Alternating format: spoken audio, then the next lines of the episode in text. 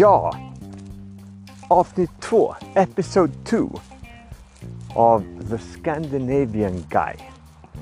Hejsan allihopa, det är jag som är Birgir. A.k.a. The Scandinavian Guy. Ah, ja, det är lite kul. Jag tänkte att, eh, jag förstår ju att de här första avsnitten, de är, eh, det finns ju ingen publik. Så det är mer kanske referensavsnitt eller liksom en skojgrej att gå tillbaka till. Och, och då tänkte jag faktiskt använda mig av ett par av de här, eller några av de här första avsnitten. Eh, ja, för det första är det för mig att liksom öva på att eh, prata, att inte ha de här långa pauserna medan jag tänker. Och möjligtvis om jag har en lång paus som nu, då kan jag klura ut hur jag redigerar bort den långa pausen senare.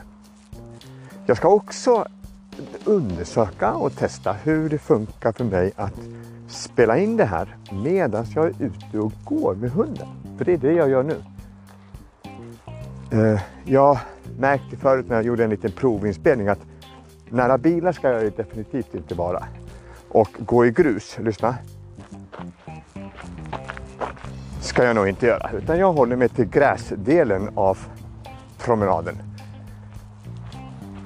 Jag tror också att de här första avsnitten borde liksom vara någon form av Alltså presentation av mig tycker jag är lite löjligt, men någon form av så att säga, history, the history of me. Vad är det, vad är det jag eh, har för erfarenheter som kan leda till det här att eh, ge andra råd? Eller är det det jag är ute efter? Alltså, någonstans upplever jag, om jag nu innan jag går in på mina erfarenheter, eh, om jag börjar prata om varför vill, jag, varför vill man överhuvudtaget göra en podcast och vad, var står vi idag när det gäller all denna information och underhållning som erbjuds och, och tillhandahålls för mig och dig att lyssna på, titta på, läsa, uppleva.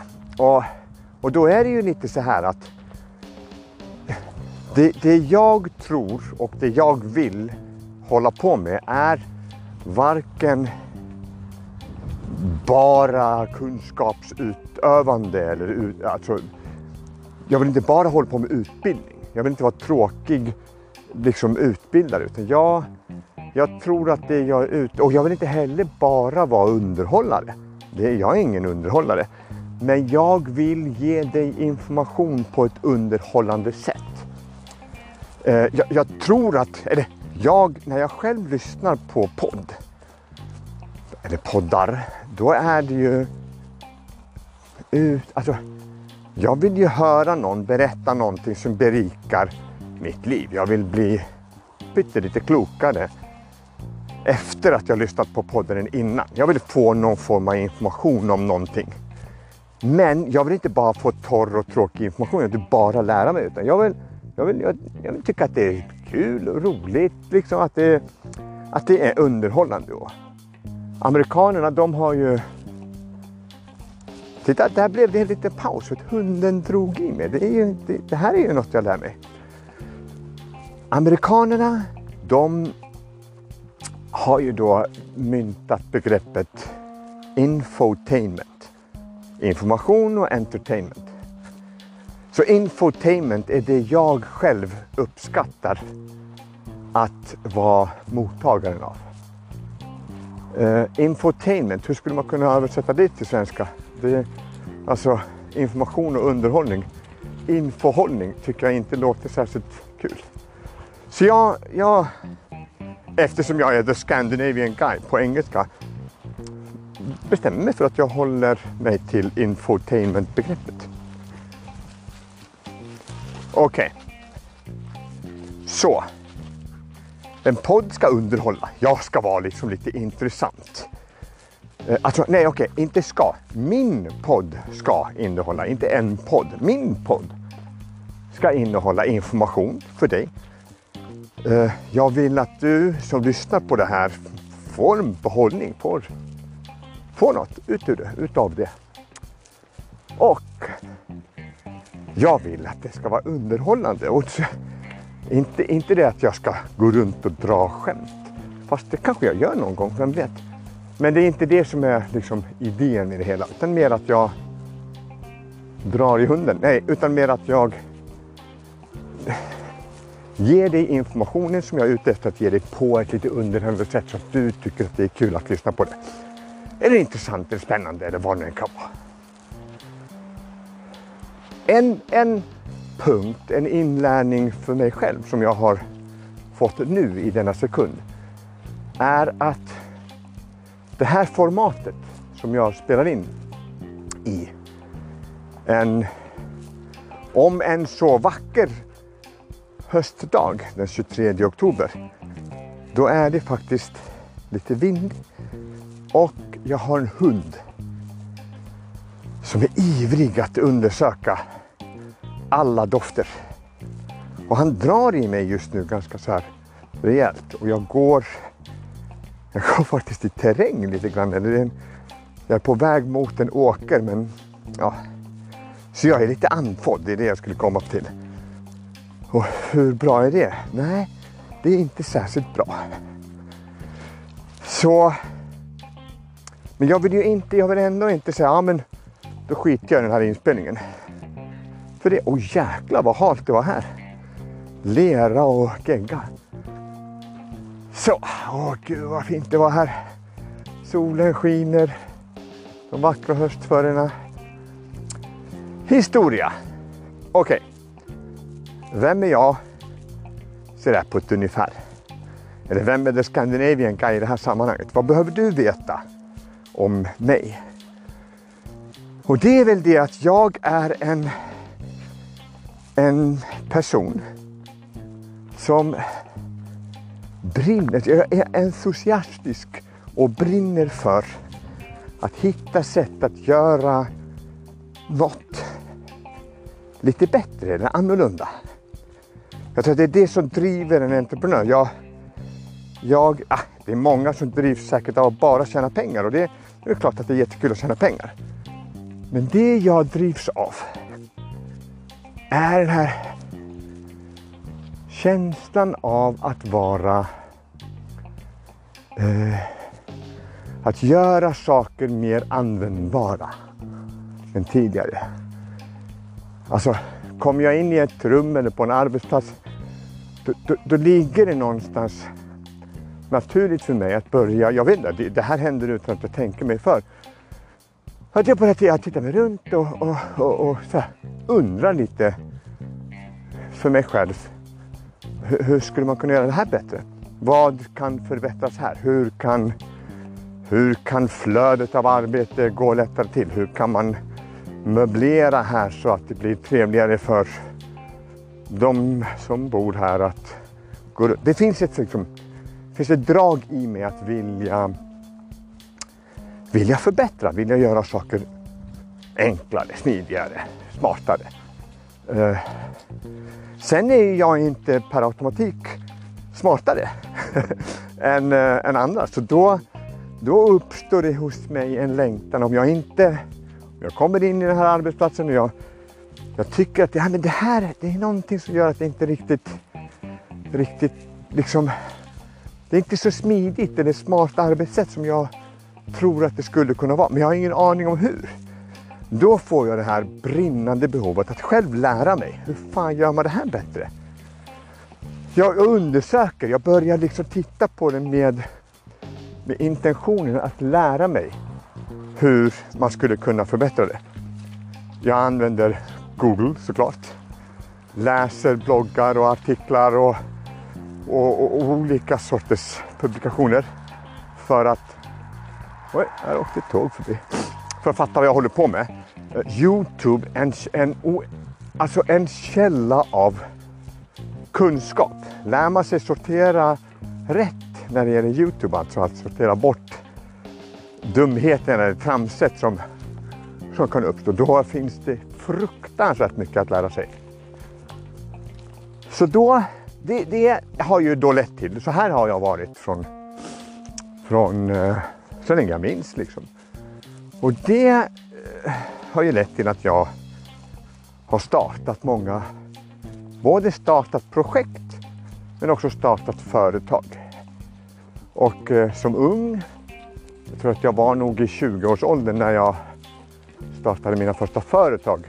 Innan dess hade jag ju gjort olika, olika projekt som inte direkt kanske var företag utan mer eh, det glada 80-talets svarta pengar.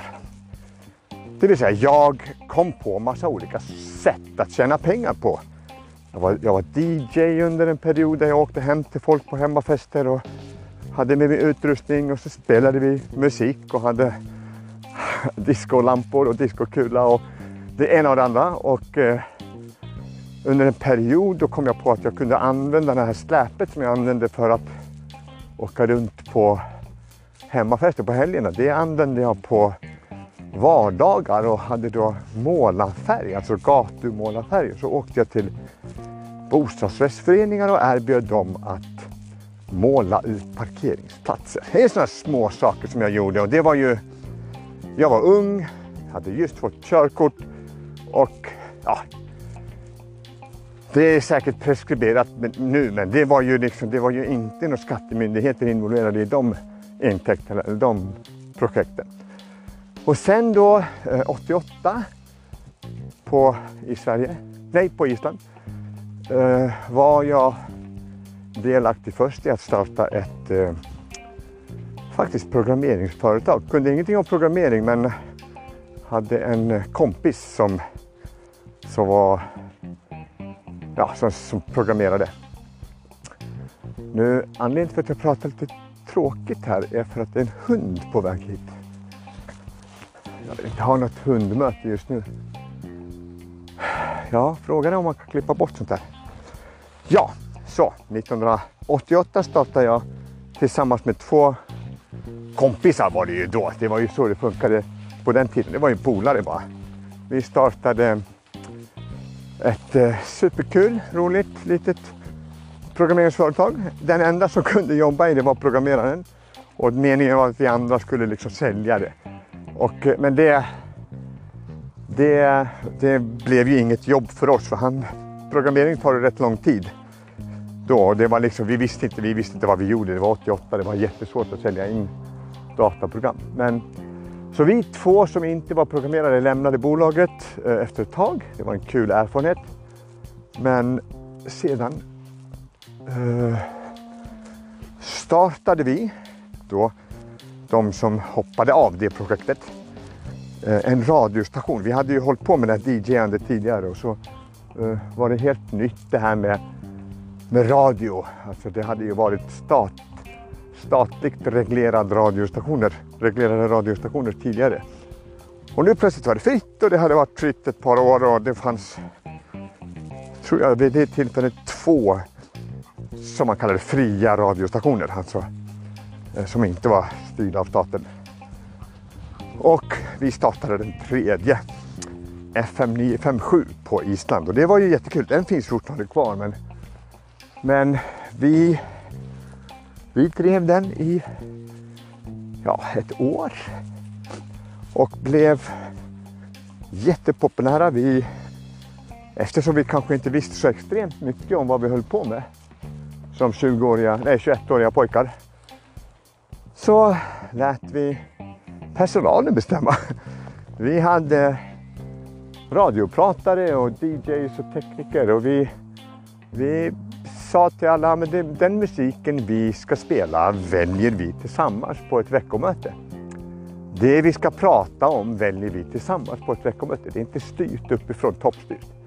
Så det blev ett jättepopulärt. Det var i, i då, som vi sa 89 som i början av den här grunge-musiken som började komma eh, mer, lite mer åt rockhållet. Ja, nu tycker vi kanske inte det är rock, det är ingen, det var ingen dödrock, men det var lite rockmusik liksom. Och det var ett fint alternativ till den, till den mainstream pop och countrymusik som spelades på andra radiostationer. Så att vi vi blev fort ganska populära och det gick jättebra. Det var en fantastisk tid och jag jag tror till och med att det var så roligt att det det kan bli ett helt poddavsnitt av bara berättelsen om, om mig som, som radioägare. För det var ju fantastiskt.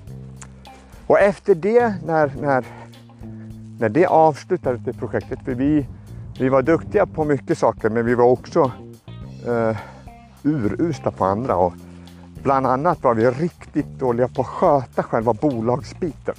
Vi hade ingen aning om vad vi gjorde. Vi hade 21 personer anställda. Och det flöd in, det var ett stort flöde av pengar in i bolaget men det och enormt stort flöde av pengar ut ur bolaget också.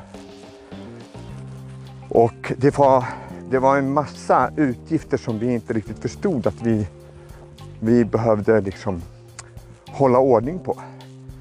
Eh, så vi bestämde oss, eller det, vi hade inget val utan vi sålde bolaget eh, till klokare människor. Eller ja, det trodde vi i alla fall. Men det, de sålde det direkt vidare till, till ännu klokare människor. Så det, det blev ju bra. Stationen finns kvar.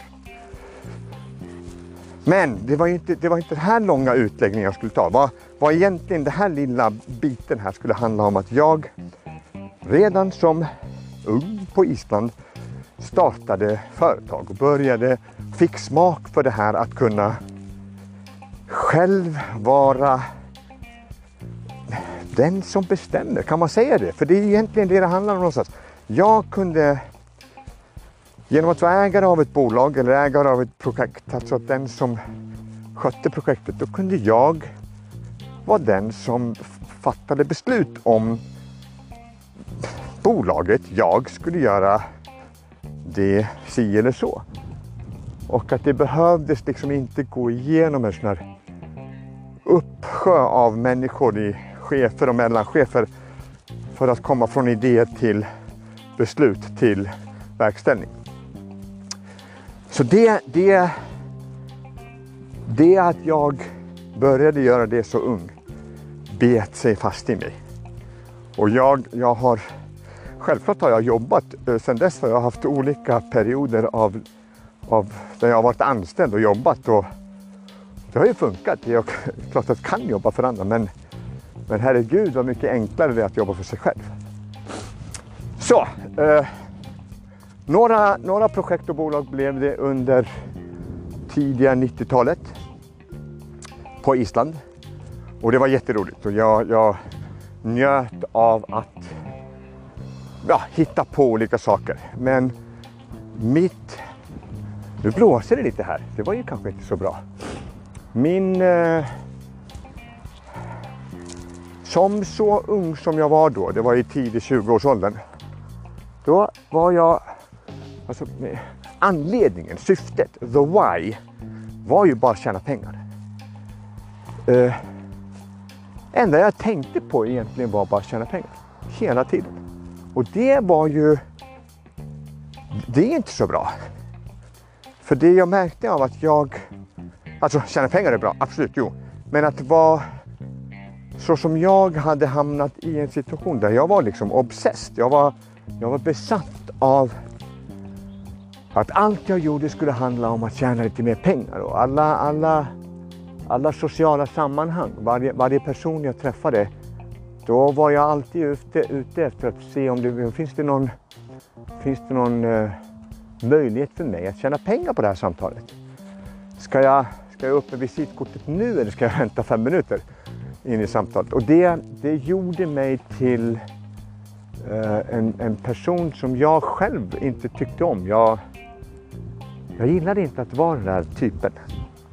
Vilket då ledde till att jag då fanns faktiskt inte ordet utbrändhet. Men jag blev så in i helvete utbränd. Jag, alltså, jag var så utbränd på mig själv. Jag var så trött på min egna stil eller mitt sätt att vara i världen. Att jag, jag, jag någonstans, jag gav upp. Jag var, jag, det var inte alls roligt under en period.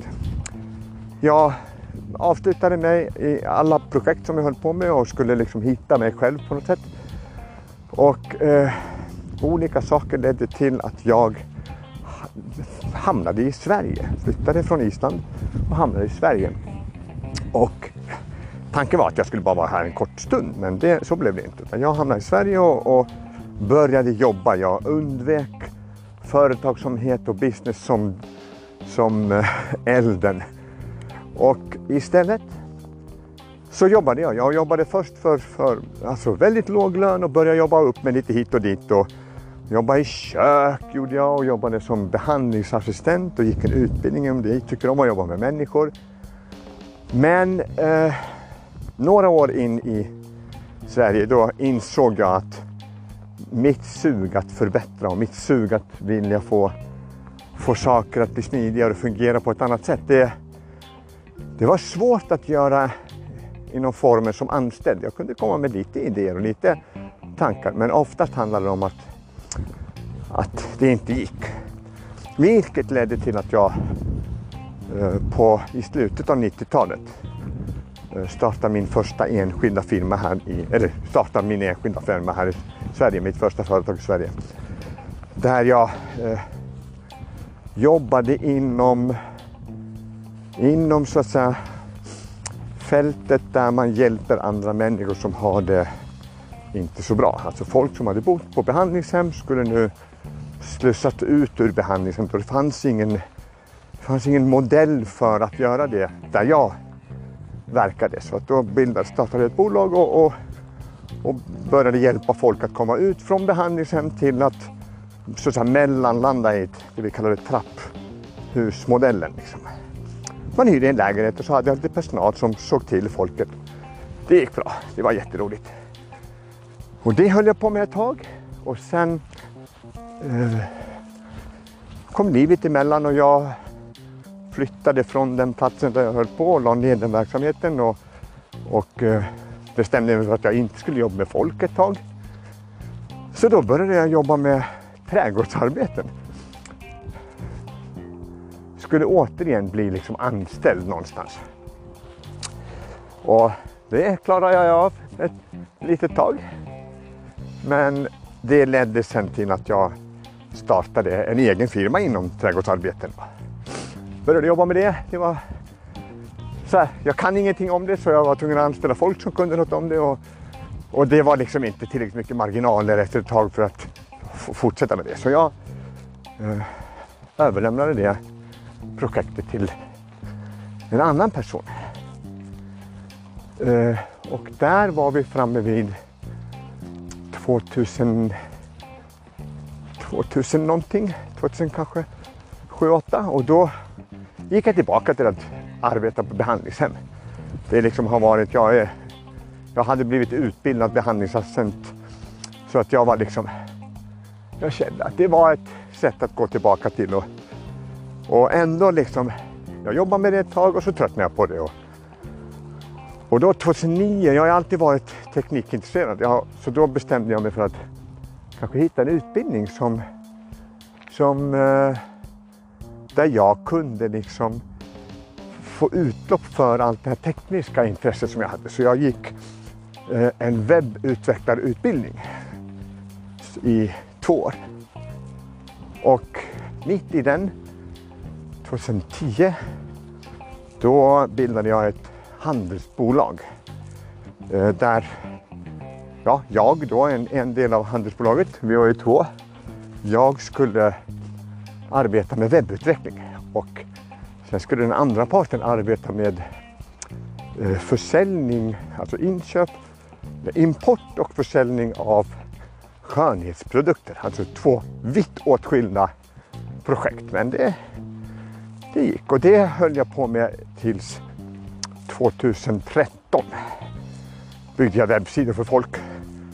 Ända tills jag någonstans kände att det inte gav mig tillräckligt mycket så att jag och jag ville tillbaka i det här med nej jag bara vänta stopp, stopp Charlie.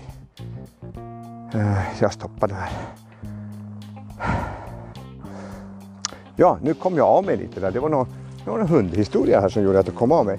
Jag var tvungen att liksom flytta på mig för att det kom andra hundar. Så 2013 då hade jag min, min webbutvecklingsfirma där jag hade, hade inte tillräckligt många kunder, lika många kunder som jag egentligen ville ha. för att jag hade bestämt mig för vilken, vilken genre eller vilken kundgrupp jag ville helst jobba med. Eh, och det gav inte tillräckligt mycket pengar så jag återigen tillbaka i att jobba med människor på behandlingshem.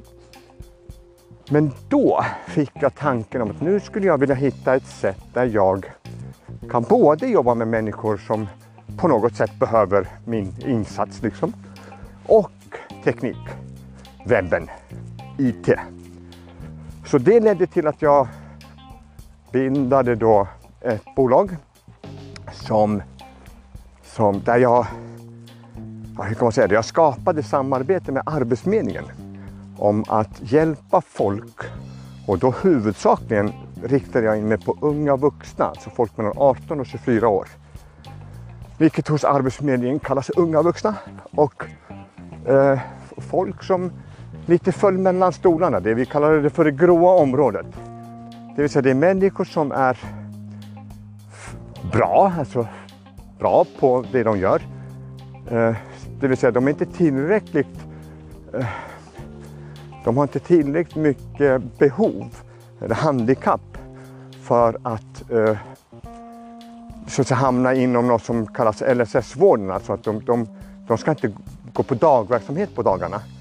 Men någonting i deras situation och liv gör att de inte är tillräckligt bra för att bara själva på egen hand hitta ett jobb. Och det här är en, en, ett område som är ganska stort i, i Sverige. Det är många människor som är som är liksom som har hamnat fel på något sätt. Unga människor som inte har fått vägledning i livet eller inte har har hamnat på, på något sätt har hamnat i en situation där de inte där de inte vet och kan hur man vet hur man ska vara på en arbetsplats. Ofta var det så kallade hemmasittare. Det var alltså, det var alltså människor som när de var yngre, alltså i tidig tonår, då slutade de gå i skolan av massa olika anledningar. Fast det finns en uppsjö av anledningar för varför det här händer och vi ska inte gå in på det. Men, men det gör att de inte riktigt fick den så att säga den utbildning i livet som vi, eller utbildning är fel, den vägledning i livet som vi oftast bara får liksom lite på köpet.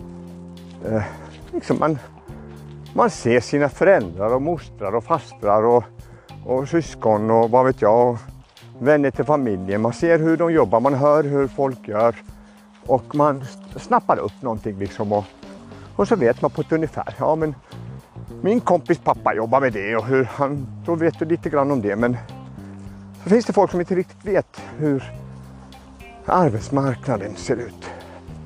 Och det här är alltså ett stort problem i Sverige och jag kom i kontakt med en arbetsförmedlare som, som var som verkligen brann för att försöka hitta lösningar för alla sina klienter.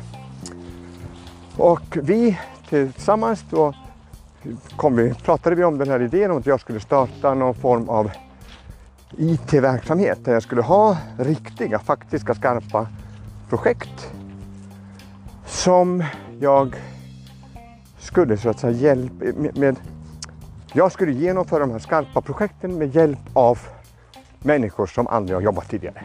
Kan man enkelt, så att säga, enkelt beskriva det.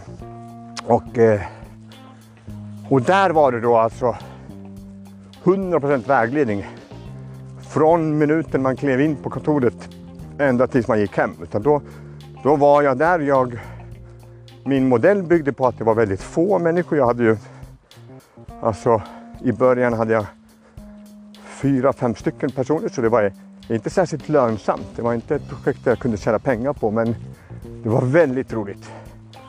Och det växte till sig ett tag. Och eh, när jag hade drivit det i tre år hade jag fyra anställda och eh, eller ja, tre heltidstjänster och en halvtidstjänst. Och då hade vi ungefär 18 inskrivna klienter eller deltagare eller vad vi ska kalla det. per gång och det var väldigt roligt. Vi, fick ett, vi hade superlyckade resultat. Uh, hälften, eller 52 procent av alla som kom till det här, den här verksamheten kom ut i arbete. Så det, det var kul. Nu är jag tillbaka i den här terrängen. Jag märker att jag blir andfådd. Så. Eh, så när jag hade gjort det ett tag då eh, i några år då återigen var det omständigheter i mitt liv som gjorde att jag beslutade mig för att den verksamheten skulle få leva ett eget liv utan mig. Eh, så den överlämnades liksom vidare. Och eh, så. Och då eh, återigen jobbade jag under en period med på behandlingshem igen och startade sedan igen ett bolag som skulle jobba med eh, webbutveckling, IT, men huvudsakligen inriktat på att bygga, eller huvudsakligen inriktat på att hjälpa människor som vill skapa onlinekurser, att bygga deras, deras närvaro på nätet. Eh, hjälpa människor att komma, så att säga, spela in sina kurser, skapa sina kurser och sen lägga upp kurserna på en kursplattform. Så det var liksom det blev en, eh, det blev en, en period av jätteroligt arbete och sedan fick vi pandemin och det var egentligen ett, ett super, alltså superlyft för just den branschen som jag råkade vara i då och hade liksom hade blivit eh, duktig på det. Jag hade blivit specialist på, på just det området, eller relativ expert som jag brukar kalla det. Och det ledde då till att jag eh, höll på med det ett tag. Och det, var, det har varit väldigt trevligt och nu har jag eh, så att säga, lagt till en verksamhet som är att jag har ja, jag började leta efter större lokaler, eh, att, eller kontor. Och i, på den ort där jag finns eh, är det inte så himla lätt att få bra plats. Alltså det finns, jag bor i ett litet samhälle med egentligen bara ett AAA-läge. Och det är, det är liksom i centrum och där är det väldigt svårt att få kontorsutrymmen. Men det blev ledig en, en lokal 2019, slutet av 2019. Nej, förlåt, 2020, i slutet av 2020 såklart. Eh, som råkade vara 650 kvadratmeter och var lite för stort för min egen del. Men jag ville väldigt gärna ha kontor där så jag började titta på eh, möjligheten att hyra alltihop och sen skapa någon form av kontorshotell. Återigen började jag då undersöka hur går det till och, och fördjupade mig så mycket som möjligt i hur drivs kontorshotell. Och det är ju en djungel, det är ju en uppsjö av olika saker som behöver så att säga eh, tillfredsställas. Alltså hyresgästerna behöver ju ha, ja det är mycket där och det var mycket att lära mig och det råkade sig så att jag satte mig i kontakt med eh, ett av Sveriges största eh, kontorshotellskoncept och eh, såg att de har, att det är ett franchisekoncept. Så då bestämde jag mig för att bli franchisetagare. Så jag har, har gjort det och det är alldeles just nu i begynnelsen av det. Eh, jag har tecknat kontrakt på de här lokalerna. Fått nycklarna faktiskt bara igår. Och nu ska, nu ska en byggfirma in och och göra om och ytrenovera och bygga om lite de här lokalerna så att vi i december det här året 2021 ska slå upp portarna för ortens första kontorshotell. Och där står vi idag. Kära lyssnare, ladies and gentlemen. Så, bakgrunden är nu eh, avklarad. Avklarad. Eh, och jag har, jag har pratat lite om och runt saker. Jag har liksom inte haft en, ett manus och inte haft en, en uh, tydlig röd tråd. Men jag ville ändå, det är det här jag ville göra. Jag ville ta en halvtimme eller så. Det kanske är mer än en halvtimme. Vad kan det vara? Ska vi se. Ja, 35 minuter har vi pratat nu.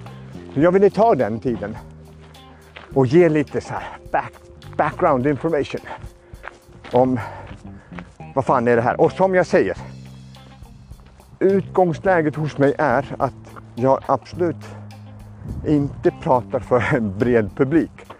Uh, hur i... Hur... Hur ska man säga? Hur fan skulle du kunna hitta den här podden? Utan det är mer en referenspodd. Någonting jag kan i framtiden referera till att där finns det 40 minuter av snickeri-snack om historien. Kom, vi går här Charlie. Ja, hunden vill gå åt andra hållet. Så. Eh, och sen kommer jag absolut, utan tvekan, att fördjupa mig i vissa bitar av det som jag har berättat här. Det vore jättekul att berätta mer om den här radiostationen. Att vara en 21-åring som driver en radiostation på yuppie-personernas eh, högtid. Ja, superkul. Mycket, mycket champagne och mycket, många roliga historier runt omkring det. Men också eh, arbetsmarknadsprojektet som jag tror att det är en av de saker jag är eh, som mest stolt, stolt av. Jag tyckte att det var superkul att få var, ta del av att hitta ett sätt för människor som trodde att de var körda på något sätt. Hjälpa dem att hitta jobb. Komma ut i arbete. Liksom. Det, det är helt fantastiskt. Så, eh, den här gången har jag pratat färdigt. Och tänker helt enkelt avsluta avsnitt två med eh, ett litet citat från en, eh, från en snubbe som jag tycker är helt underbar som skrev en bok 1908 som heter The Science of Getting Rich. Och han skrev så här, eller sa så här, eller han sa ju mycket i den boken, men en av de saker som har fastnat hos mig är You don't get rich by doing certain things. You get rich by doing things in a certain way. Så, och det är så jag vill avsluta det här. Ha det jättefint. Hej då!